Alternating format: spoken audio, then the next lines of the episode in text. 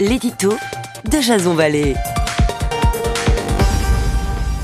Bonjour, nous sommes le 28 mai 2019 et voici le titre de mon éditorial qui s'intitule Un cercle vertueux.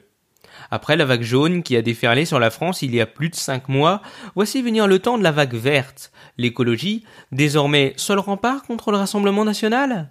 Un plébiscite à 13,5% des voix, à la surprise générale, qui a le mérite de remettre sur la table les sujets du réchauffement climatique et de la transition énergétique. Si le parti présidentiel s'efforce de minimiser sa défaite, il ne faudrait pas qu'Yannick Jadot se voie d'ores et déjà à l'Élysée. Souvenons-nous du cas Cohn-Bendit, suivi d'Eva Joly. Les écologistes, ou plutôt éco-gauchistes, devraient commencer à se rassembler et consolider un projet commun pour le pays.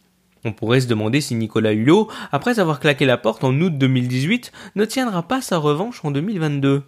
Si tout le monde pronostique déjà le match Macron-Le Pen, c'est même parlé d'il y a deux ans d'un combat Hollande-Sarkozy. Il serait plutôt judicieux d'y voir un match maréchal Hulot. Pour le moment, cela vous semble absurde